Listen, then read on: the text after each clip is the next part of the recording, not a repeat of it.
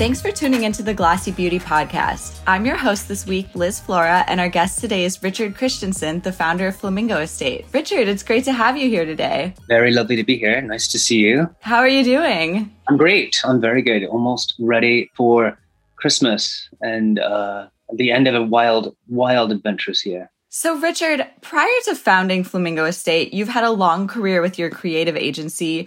Do you want to give the listeners some background on Chandelier Creative? Yeah, I mean, it, it all kind of bleeds into each other. I came to America and started, worked in magazines, worked in, in different things, and started my agency 16 years ago and, um, and built a business that ultimately was, um, you know, sort of three offices in LA and, and New York and in Paris and um, uh, 60 employees and uh, was working with um, some of the brands that we all know and love, lots of luxury goods brands, Hermes and Cartier, and lots of people that um, I always dreamed of working with. And uh, I, uh, you know, we can talk more about this in a minute, I'm sure, but obviously that, that all sort of slightly took a, a change during COVID and sort of this wild adventure unfolded um, after that. And when did you first find the estate?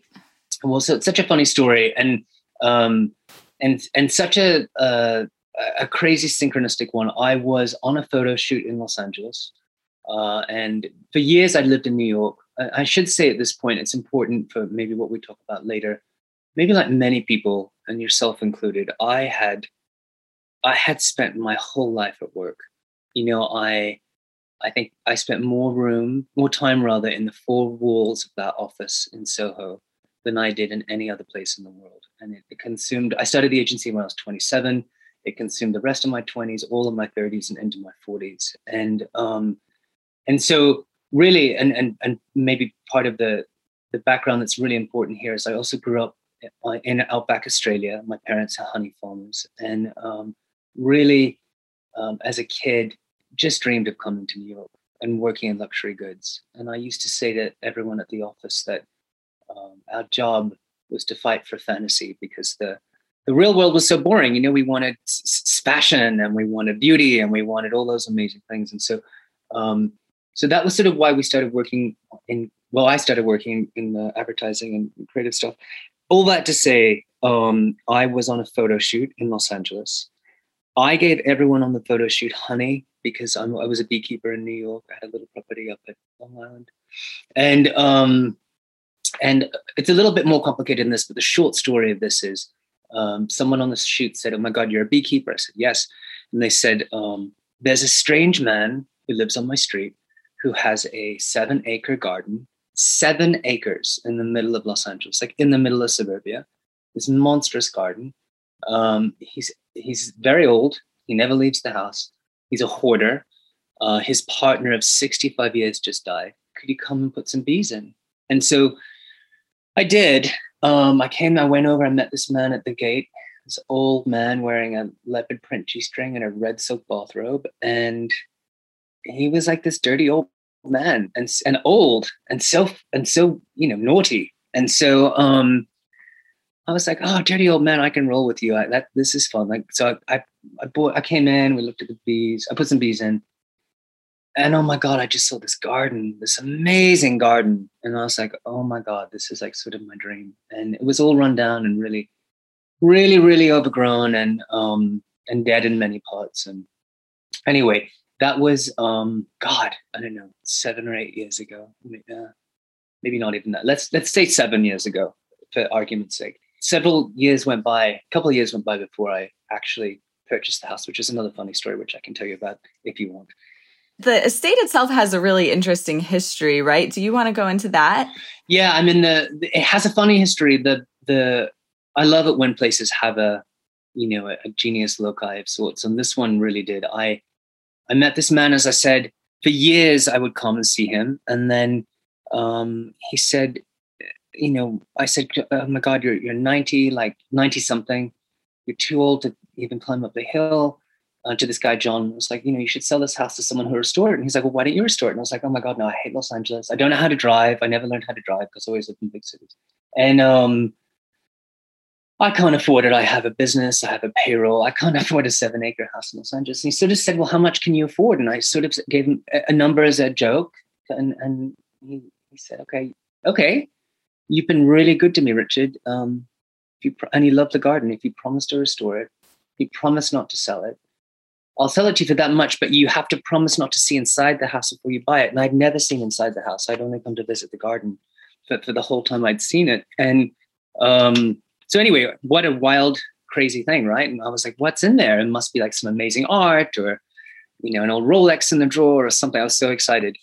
Um, and what, what I found when we got in there was the house was filled with uh, hundreds of thousands of old porn films. This was uh, this this house had been a porn studio from the 50s through to the sort of early 80s, and there was sort of a editing room and a little cinema and sort of like slings from mirrors on the ceilings and slings on the ceilings and a room full of sex toys and all that sort of stuff and and and obviously you know hundreds of thousands of people had been there to have some fun to have some pleasure um, it's interesting because the sex is easy to joke about but what else happened there was that photographers and artists and um, chefs and gardeners and all these people would had clearly been there from the 50s onwards as sort of a little secret hedonistic playground of sorts. And um, the, most of the porn was gay porn. So if you think about the climate in the 50s, um, and what I now know about the, two people that owned the house before me,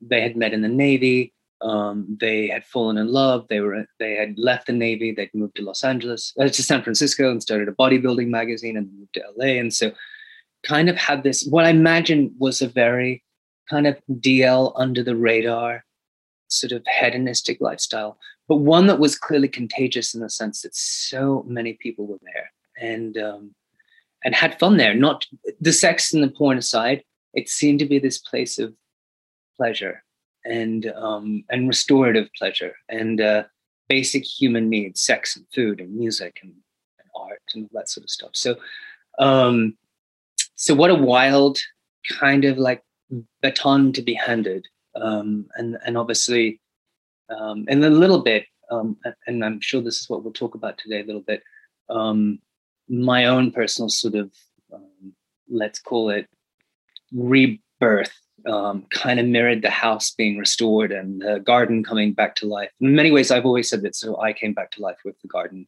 and uh, and things changed quite a lot how do you approach a renovation on a property like this? Um, slowly. Um, we started with the garden. It's my favorite room of the house. Um, my mom and dad came from Australia first, and we planted and we planted and we planted. Um, you know, ultimately, what was hundreds of trees. Um, and then I had met um, I had met these amazing creatives, um, these two architects in Paris, Studio KO, um, Karl and Olivier. They had designed a hotel called the Chiltern Firehouse, which many of your listeners might know, and and the Yves Saint Laurent Museum in Morocco and all sorts of other things. And uh, I met them through work, um, fell madly in love with them, and we together embarked on a many-year journey about, of restoring the house and traveling the world and looking for things that would go there ultimately. And um, and also they bought um, this amazing landscape architect, Arnaud Casaus, who came and he really helped map out the original plan for what has now become this monstrous garden. And um, so soon after, then joined by Jeff Hutchinson, who's our horticulturalist, and a lot of other really talented people who um, really poured their heart and soul into um, bringing this thing back to life, this little hidden jewel, which is really remarkable and a testament to so much hard work from so many people. So, what was the transition like going from New York to LA? Uh, you know, it's such a cliche, isn't it? Um, I it is, and it is that cliche, you know, from vodka to green tea. Um, I uh, I fell madly in love with Los Angeles. I had resisted it for so long, and um, you know, I think there's something about the blue sky there and the sunshine that is, um, you know, timeless. And um, you know, a couple of thing, a couple of interesting things happened that um, I I sort of just had this decision, like many many of your listeners might know. I'd been in New York for tw- you know, let's call it twenty years. I had I was so tired. I was so burnt out. I was traveling so much. I was JetBlue's number one customer uh, several years in a row because I used to fly back and forth so much. And I was so proud of that. Like, oh my God, I'm the number one customer. And now I'm sort of so ashamed by it. I just was really, quite honestly, just like living through work. And um, so LA kind of gave me a minute just to stop uh, and, and, take a beat. Um, I had a breakup. I kind of went through some life stuff that was uh, at the time tough. And the garden really kind of gave me um, solace a bit. I've, I've said this many times to the team and my friends Mother Nature's um, doctor, therapist, and friend.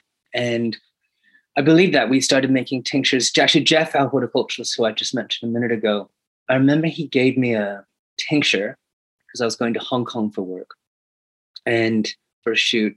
I used to go to Hong Kong so much, and we still do. Had a lot of clients there, and I used to jump off the plane and go straight to work, you know. And he and I was always so tired, and he gave me a tincture, and I really thought it was so witchy and a little bit woo woo, and I was like, oh, this is this is stupid. But I took it, and I was there, and I I was like, wow, I feel great. I'm not tired. This is amazing. What's in this thing? And that was like the the the kind of first peeling of the onion. I was like, oh, we started. Jeff Jeff took his credit, um, started giving me lots of other stuff, and um, the other thing that we discovered, uh, the water from the the bathrooms run into, runs directly into the garden at the estate, and um, just literally just runs into the garden because water is such a precious commodity in Los Angeles, right? We just want to save all of it, and we noticed that um, the roses started turning brown that um, the soap and the hand wash I was using, which is from a brand that we all know and love, um, was turning my was killing my plants. And I, I remember thinking, why would we use something on our skin that we can't put on our plants? And so Jeff started making um, some soaps, and and uh, we have a herbalist Ash who would come to the garden. She started making stuff, and we slowly started just making stuff for ourselves. Um, that when I think about it now, it just like the little like slight pushes into a bit more of a healthy life than I'd a, a lot more healthy life than I had in New York. You know, better better self care and and prioritizing pleasure for yourself and uh, like good soap and good shampoo and um, you know and good music and good wine and good friends and all that sort of stuff as well. So it was sort of just like a, a little bit of a change all at once and um, and then work wise, just to answer your question, the other important thing is um, we opened an office in LA then. And I realized that Los Angeles had very, very, very few good bookstores. I guess like New York does too now, actually, very few. There was like three. And, um, you know, I had a big creative team who were really thirsty for inspiration and nowhere to find it unless they drove an hour. I wanted to read French Vogue in the bath. I had to drive to Santa Monica, which is like at least 45 minutes, if not an hour. And um, I was like, stuff that. We we need to open a bookstore and then we'll have all the magazines and books that we want. And so not far from the estate, just down the street, we opened a bookstore, a huge bookstore.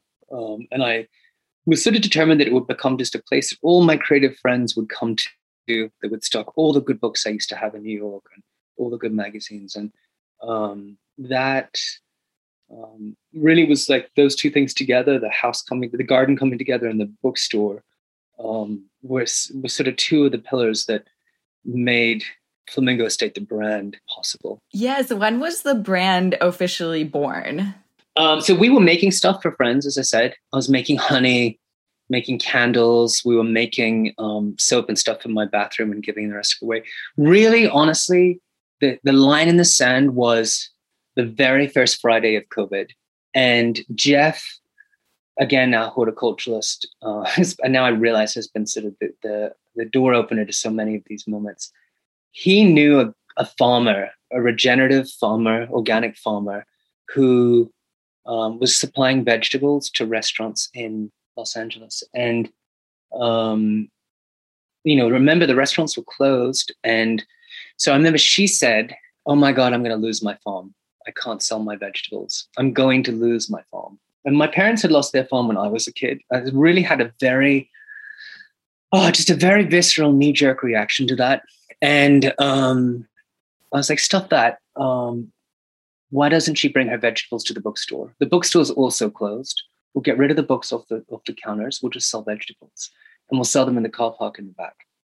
And that's what we did that first Friday of COVID. And I think that she thought we could sell a dozen boxes. That that first Friday, we sold 300. The next Friday, we sold 600. Um, and today's delivery day, it's Friday. Today, delivery day in Los Angeles, we have 35 trucks. We have delivered to uh, fresh produce now to well over 100,000 homes. Um, and you know, an interesting thing happened very quickly. Two, I mean, I guess two things happened very quickly, which will never happen again. The first one was that um, another farmer came and knocked on our shoulder. It was like, "Hey, I'm making, I grow mushrooms. Can you can you sell my mushrooms?" And then a flower farmer, and then a citrus farmer, and slowly one farmer became two farmers, became ten, became sixty, became seventy-five farms now, and um, that was one thing. Um, and really started to think about the food we ate during COVID, especially. You know, regenerative, really good sourced food, um, grown in the very best soil by the very best farmers. Um, this sort of, I, I, started to think, oh my God, like food is medicine. This is amazing. And um, and through some fits and starts, that business started to grow. Um, we just would sell out every week. Every week, we would just sell out of vegetables. And someone called the health department because we quite rightly shouldn't have been selling them from a bookstore. And so we started doing deliveries, and then we got um, we got so that anyone that wanted to be a driver, anyone, any waiter, any barman, anyone that was out of work, we would give them a delivery van, and um, got a warehouse in Glendale, then a second, then a third, and just um, you know, we over the course of the last year and a half, um, what started as a couple of boxes in the car park um, has become a business, a really big business.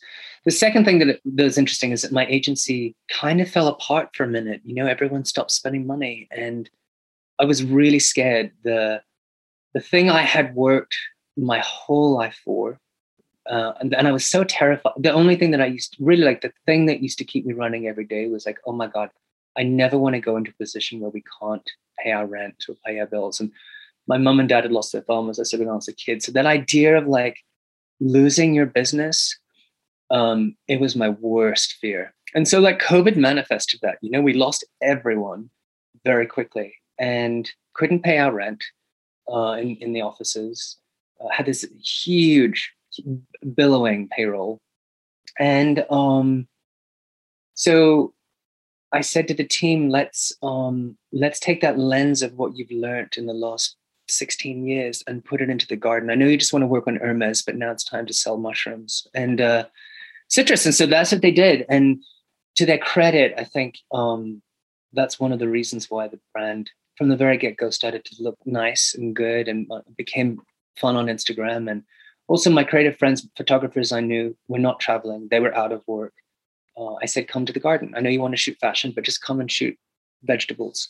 And so, um, and artists I knew and chefs I knew who were not working, and sort of everyone that wasn't working came to Flamingo Estate and started interpreting Mother Nature. And, you know, I mentioned that, uh, you remember at the beginning of this interview, I said, like, the, the house in its porn heyday was this hedonistic enclave for all these creative people it sort of became that again in a way. You know, we had chefs and musicians and artists and photographers and my whole team. And really just like, while so many of my friends sadly were treading water during COVID, we were actually having the most interesting creative time we'd ever had. And um, so it was interesting. Ultimately, the agency, I should say, the agency ultimately bounced back through the very, very hard work of the team in New York. And uh, it's doing really well now. But it's so funny that for a moment when it wasn't, um, we sort of got resourceful. So, coming from your creative studio background, can you tell us more about the inspiration for the branding and the aesthetic of the brand? Hmm. Um, yeah. I mean, I think, I think the number one thing that that I craved was abundance. Uh, was this idea of everything. The garden is kind of like that. If you think about the garden as your guide, you know, I just if if we were ever to photograph oranges, it wouldn't be two oranges on a white background. It would be ten thousand oranges in a, in a fountain, or not just a, a one flower. It'd be as many flowers as we could put in a wagon. Um, and so I think in many ways we were just sort of resisting against kinfolky you know, quiet, you know, organized neatly world, we were really, for me personally, just running towards color and abundance and, you know, the just like overwhelming joy of, of you know, taste and smell and, and, and texture. And so really that's kind of where we started. It was just very much that uh, which is very much about the property too. The property is just like you know this sort of the garden is this just like overwhelming you know um, visceral reaction when you walk through it so um, in terms of the smells and the colors and that sort of stuff so it was actually just like very natural it was really just a reflection of what's there now um, i think the other thing about this world that's interesting vegetables for example, which is where we started before we got into body products and stuff like that, is um, you know, very agrarian. It's very Farmer Joe. Like it's very earnest. Uh, it's not very sexy. Um, and even like in the natural space, although obviously there are exceptions to the rules, naturals, natural like bath and body products or, or kitchen essentials and that sort of stuff can get very etsy. And so for me, it was important that we honor all these ingredients and all these formulas with that degree of visual care that we would have given Cartier or Hermes um, when we were working with them previously. And so, and, and quite rightly too, because those people, know, that, that, I think that was the other interesting thing I learned was um, I thought I had worked with the most creative people in the world. I had no idea that actually the most creative people in the world are the people who are growing mushrooms, who are growing citrus, who are growing biodynamic herbs because these people taught me that mushrooms can help with anxiety and depression, and that raspberries are good for sexual health and sperm production, and mugwort is good for dreaming. And um, these people who know everything about what they do. And I think for me, that was very refreshing when I'm in a world where you're in a world where, thanks to Instagram, we all kind of feel like we know everything about everything. So to meet someone who geeks out about one thing and one thing only is so refreshing today.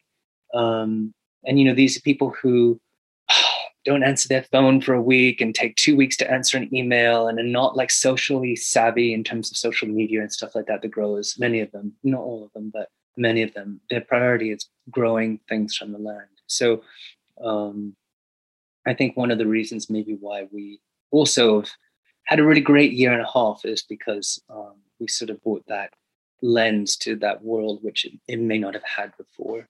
We'll be right back after this message. Your products span so many different categories. What is your best selling category right now? Mm, well, it was, well, let me, right now it's candles because Oprah made how candles her favorite thing two weeks ago. And we went from selling, you know, a handful of candles a day to selling two and a half thousand candles an hour, which was wild. Um, so candles are doing great. They've always done okay, but now they're doing great.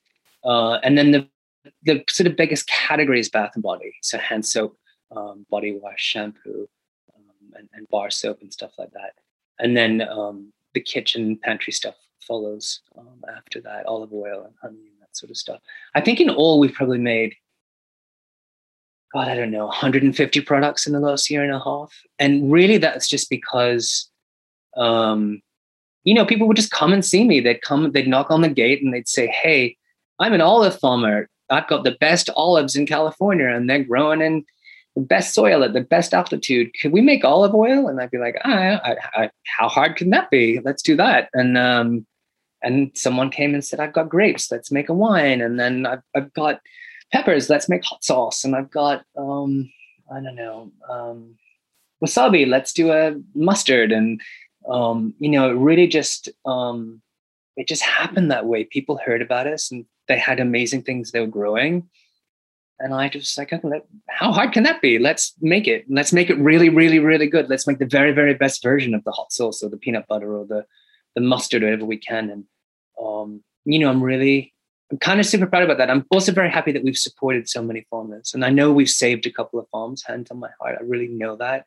Um, and now that we're sort of past that chapter, um, I'm just like really excited to keep supporting regenerative farmers. And it's not organic farmers, not like good farmers, but regenerative farmers who are trying to get rid of chemicals, who are getting rid of pesticides, who are, um, you know, slowly but surely trying to turn the tide on um, the environmental practices of, of how we eat and, and shop and, and clean ourselves today. Um, so I, I'm I, I've got very motivated around that since since we started. And we know Oprah can have a magical effect on brands. What is the scaling process like with the holiday crunch um, in effect right now? Well, we we were prepared for it. I mean, we um, we really uh, we we obviously sort of sell out of everything we make, uh, and part of that is because we're not tethered to generally not tethered to big supply chain issues. You know, we're we're we're growing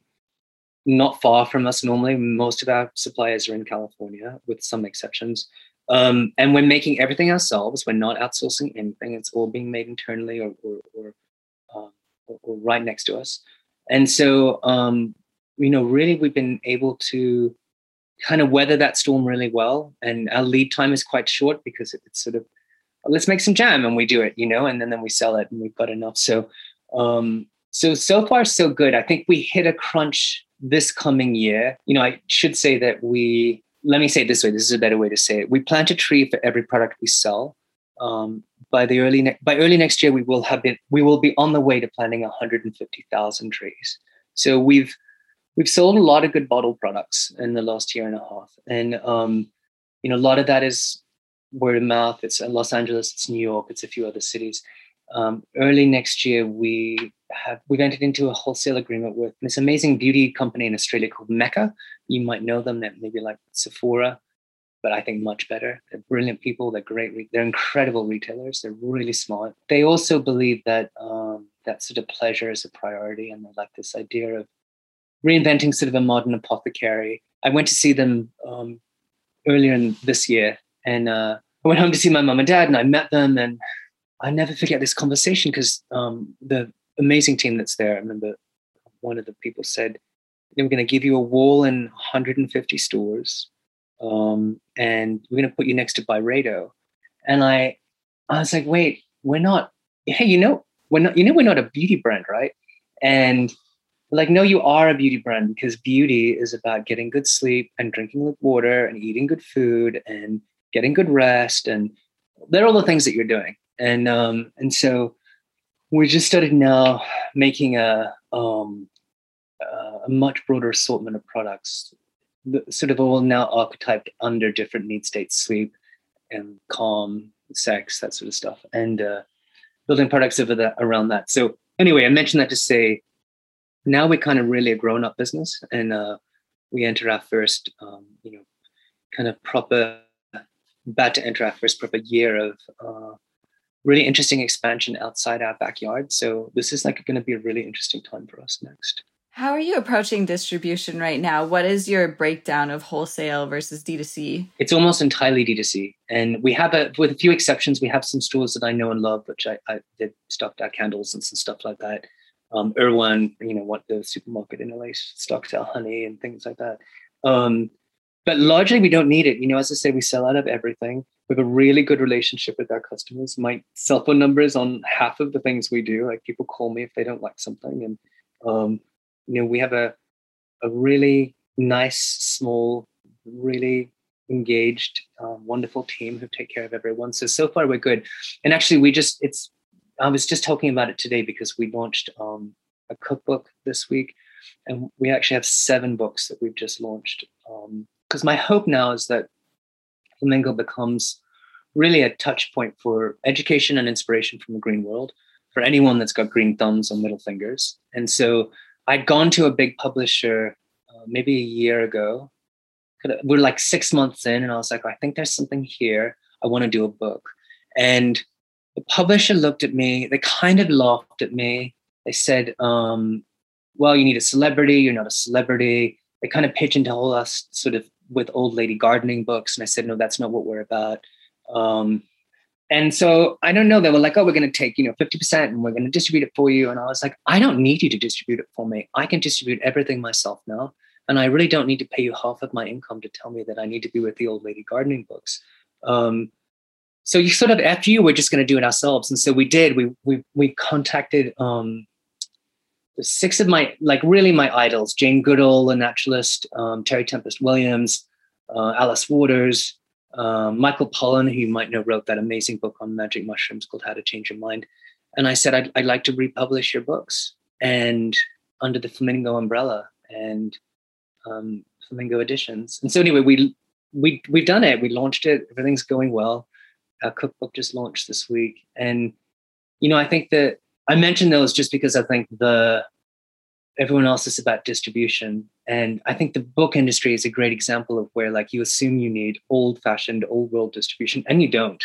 We are more than selling everything we have made very, very well through our own channels, directly through the website or through Instagram. Um, and without the need to to rely too much on, on large wholesale orders. How do you categorize Flamingo Estate as a brand? Do you call yourself a lifestyle brand? Uh, yeah, I guess we do. I, you know, it depends, I guess, on what you're coming for, right? I think we um, we we call ourselves um, a lifestyle brand, and really, but not even that. That term feels so so sort of. Um, it's just about everyday essentials from the for the bathroom and the kitchen, and and again that idea that sort of, you know, I guess it's an interesting question because we've been in the fundraising process now for a little bit. We're looking. I've never done that before. I've never asked anyone for money. I'm the sort of person who doesn't check their ATM balance because I hate the idea of money. So I don't even look at it, you know. Um, I just type in how much money I need from the ATM and take a deep breath. So um, so to be in that like role now of like getting fundraising and building a business, it's interesting. And the number one criticism we've had from potential investors is, oh my God, Richard, you're doing too many things. You got 100 products, you're doing books, and you're doing shampoo, and you're doing olive oil, and we don't understand how this all works together. And I need to remind them that the way it works together is what I said in the beginning is that Mother Nature is our doctor and our therapist and our friend. And you can have better sex and better sleep and less anxiety by using a different shampoo, having a different olive oil, drinking a better tea, having a different type of wine um, than you might otherwise get. And so I feel like we're sort of fighting Aesop in one corner and like, I don't know, Whole Foods in another, and um, you know, bunches of different people sort of carving out um, better versions of what they're doing um, just based on impeccable sourcing. And it's just so funny that people like to pigeon. I guess maybe in the investment world, but I think generally people like to just like pigeonhole you in one area. Um, and I think that that criticism of us being too broad and being too fast um, to me feels um, uninformed because what all I'm trying to do is create everyday essentials that I want to use in my own home and the and the better version of those. Yeah, and I saw in a video you did for Vogue that you mentioned Martha Stewart has visited the estate. Do you take inspiration from her business model? I mean, I know I've known Martha for a while. Um, back in New York when I lived there, my agency did some work with her, and she and I have become friends. And um, I mean, who isn't inspired by Martha, right? In in some way or another, she um, she really for many of us, certainly for me, um, taught me that there was there's absolutely nothing wrong uh, with like bringing some care and nuance and elegance to like the everyday things you do in your home, to how you wash your clothes and how you clean your house and that sort of stuff, and and the and the meals that you eat. So for sure, yes. Um, I think the interesting thing I learned from Martha, I remember uh, many years ago going to stay with her, and I remember her I remember going to pick apples with her, and then we made apple pie. And then there was something about a broken chimney that she needed to get fixed, and something else about the car that was broken. I remember her being able to do all of this. And I remember thinking, oh my God, this woman will never do anything that she doesn't know. Sorry, well, she'll never ask someone to do something that she doesn't know how to do herself. And I never forgot that. And so I think now that I've sort of just been learning all this stuff as I've gone along recently. I also really remember that I won't ask anyone to do something I don't know how to do myself. And I, I want to find out how to do it. I'm not a I'm not a nutritionist, I'm not a horticulturalist, I'm none of those things, but I am very curious and I am learning those things for myself. And um and ultimately, like I think that's the other thing about COVID. When my life fell apart, when I was like really in free fall, um, learning those things really like pulled pulled my parachute open. You know, learning about treating myself better and eating better and and getting rid of shitty friends and listening to good music and only drinking good wine and only eating good food and um, you know getting rid we've all had to think about this right? Getting rid of the stuff in our life that does not work anymore and not being afraid of that. So um kind of like that from Martha too right? Really just like unapologetically curious about the world. And so um i've been so grateful to meet her. She actually wrote the introduction to the cookbook that we just released, which was such a oh my god, such a I was so grateful that she did. You know, I uh, I'm I'm very thankful for that. She's also very. I mean, she's come to over for dinner a few times. I as you can imagine, it's a little always a little bit of a sweaty palm moment when Martha comes for dinner because you're just like, oh my god, I'm like, oh, I don't mess this up. But so far, so good. So far, we're doing just fine. I can't imagine the pressure, but I'm sure you're up to it. And you have all this lifestyle content around the brand, such as the cookbooks and the recipes. How do you approach your content strategy, and what do your customers want to read? Oh, it's such a good question, and you know, um, the only thing I ever produce is stuff I want to read myself. So um, it's that. I think um, you know, I this was my world for 20 years. I used to do creative stuff for brands, right? What's so interesting is that what I would never have told a client to do the things we've done. Stuff like uh, every Friday, I do a very long form email, which is a letter from me about what's going on in the garden and in my head and that sort of stuff. It's huge. It's not pretty.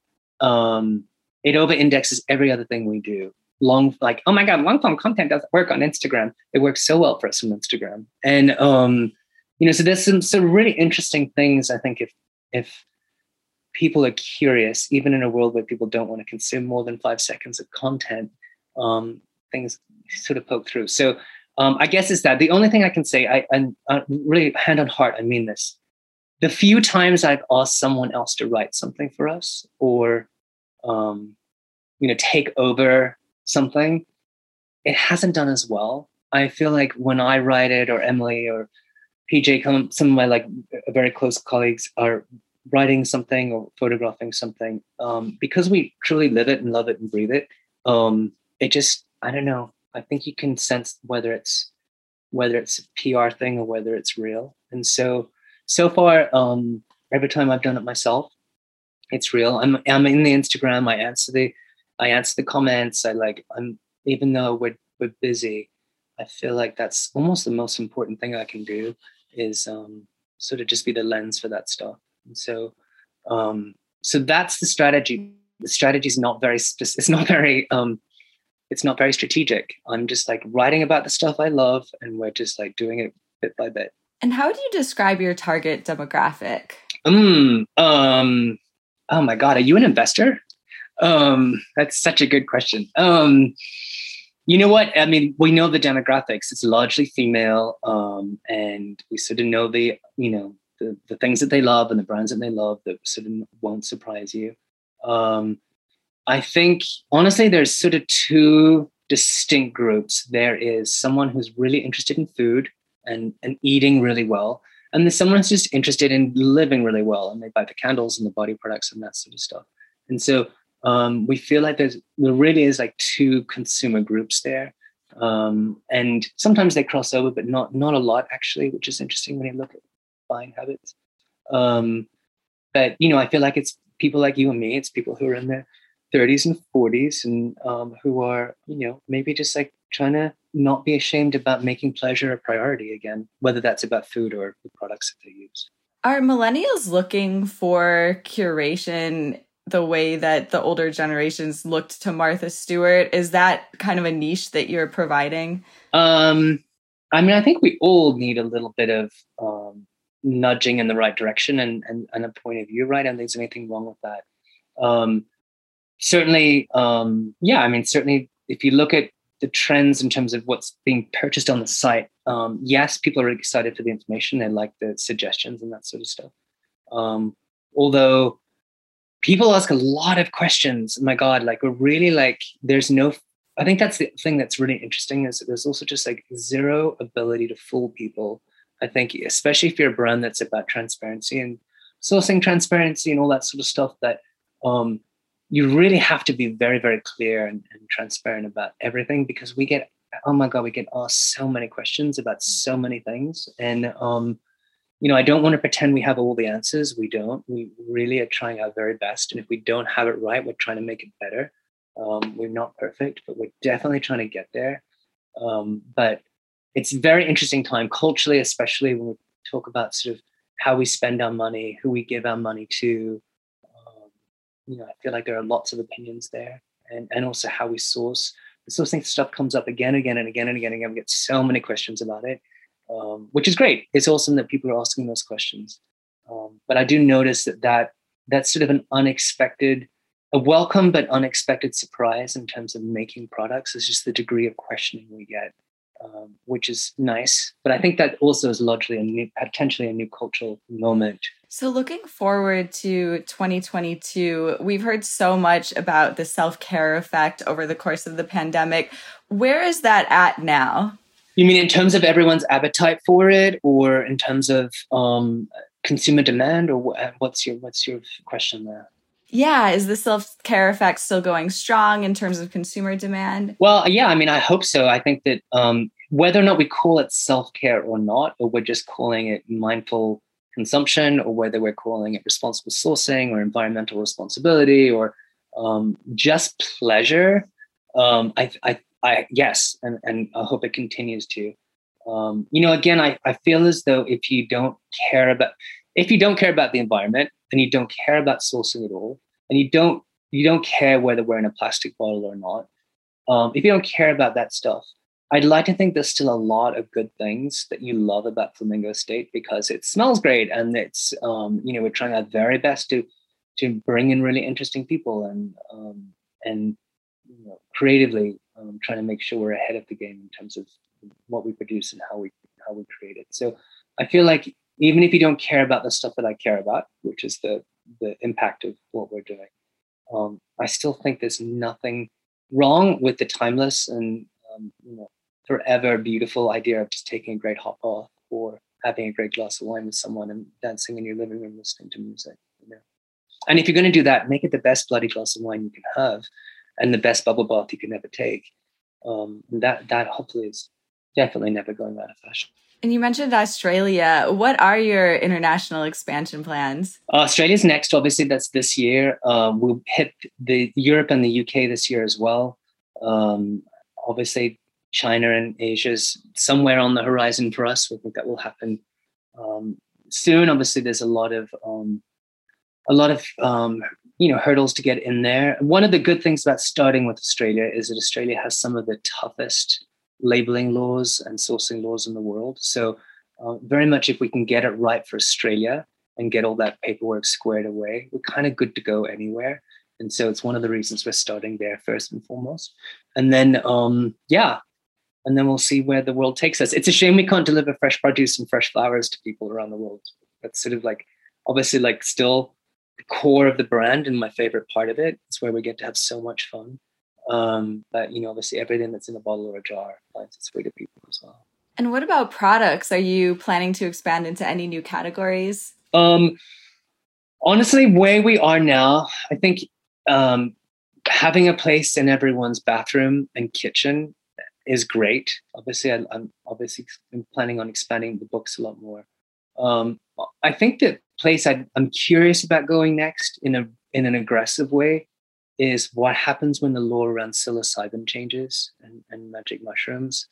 This idea that we, I, I say that. Sorry, I'm backtrack a little bit. I say that because during the pandemic, antidepressant use in America um, went from 16 a 16 billion dollar industry to a 32 billion dollar industry, give or take. I can't remember the exact number, but it basically doubled. Um, that said to me that people are looking inward. People really need some self care. They really need some, um, you know, calm and, and, other things. You see the same trend happen in alcohol and, and recreational drugs and all that sort of stuff. So, if if my view is that Mother Nature, as I said, is our doctor, therapist, and friend, and that we are about pleasure from the garden. When you can have a tablet once a day from magic mushrooms that you can microdose or take in a stronger potency that will be there for anxiety or focus or depression. Um, I want to be the first cab off the rank for that stuff. I really want us to deliver on that promise. So I think one place we'll probably expand in a bigger way one day would be uh, let's call it supplements, medicine, supplements, that sort of thing um, as long as it's sourced from the garden and hopefully through psilocybin once those laws change, which I hope they do. They need to. They're so out of date. It's something I, I, I talk a lot about. I've heard investors are excited about mushrooms. Have you come across that? Yeah, yeah, people are. Lots of people are excited about it.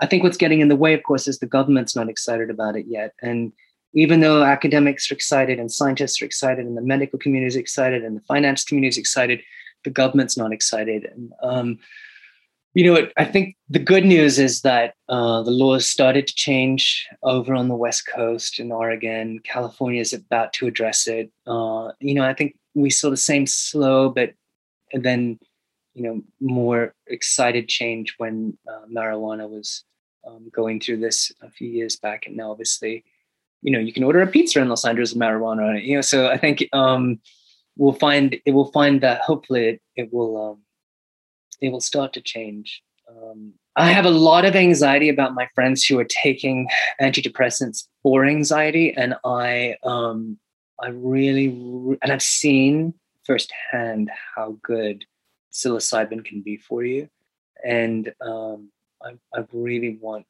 to have a seat at that table, um, and, I, and we have every right to do that. Um, so, so watch this space. I think that'll be something for us at some point. So, just a final question for today. Looking ahead to 2022, what are your biggest business goals? Um, really, I think um, we we kind of built the airplane while it was flying in every way. You know, we really did this stuff. As you know, it as I just shared, you know, it started from selling some vegetables at the back of the bookstore, and in a year and a half, we built something I'm really proud of.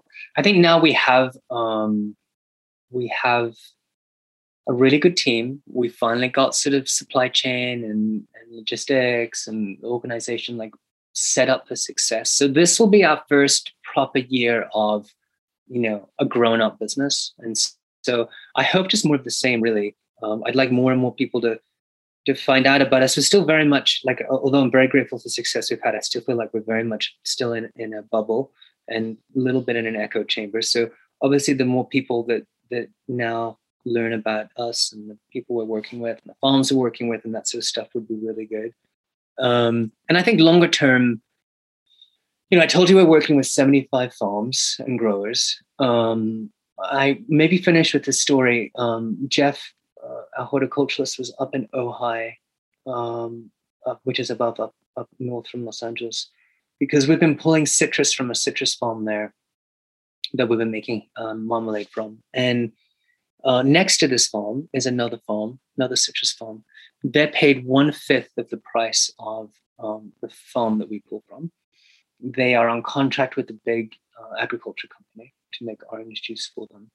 And because they're paid that price, um, they have to cut corners. You know, they're using glyphosate in the soil, they're using pesticides, they're they're kind of pumping chemicals into the earth. Um, my dream is that we can take that, make enough, let's say, marmalade or citrus hand soap or whatever the product is, that we can take that farm and we can bring them into our system and we can slowly get the pesticides out of the soil and start paying them a fair market rate for that produce, which is higher than what they're getting now, which is higher than what they would get if they sold uh, to a wholesaler. But we'll only make progress if we start paying them that fair rate so they can start treating the planet properly. Then we do that to another farm and another farm and another farm. And maybe in 10 years' time, we're not talking about uh, 75 farms, we're talking about 7,500 farms. And for me, do you remember when I said earlier that like agency used to say we were fighting for fantasy? For me, that's the fantasy I'm now fighting for, is that we could slowly, but very surely, um, take these other farms out of um, pesticides and out of that system and stop flipping them one by one uh, and bring them into our family. And that to me would be great progress, both next year and for the next 10 years. Well, Richard, this was great. Thank you so much for taking the time to be here today. And we hmm. look forward to learning about all of the new developments of Flamingo Estate and um, keep us posted. Thank you so much. Thanks for the time. It was so nice to have a chat with you and have a great Christmas. Thanks for listening to the Glossy Beauty Podcast. Our theme music is by Otis McDonald.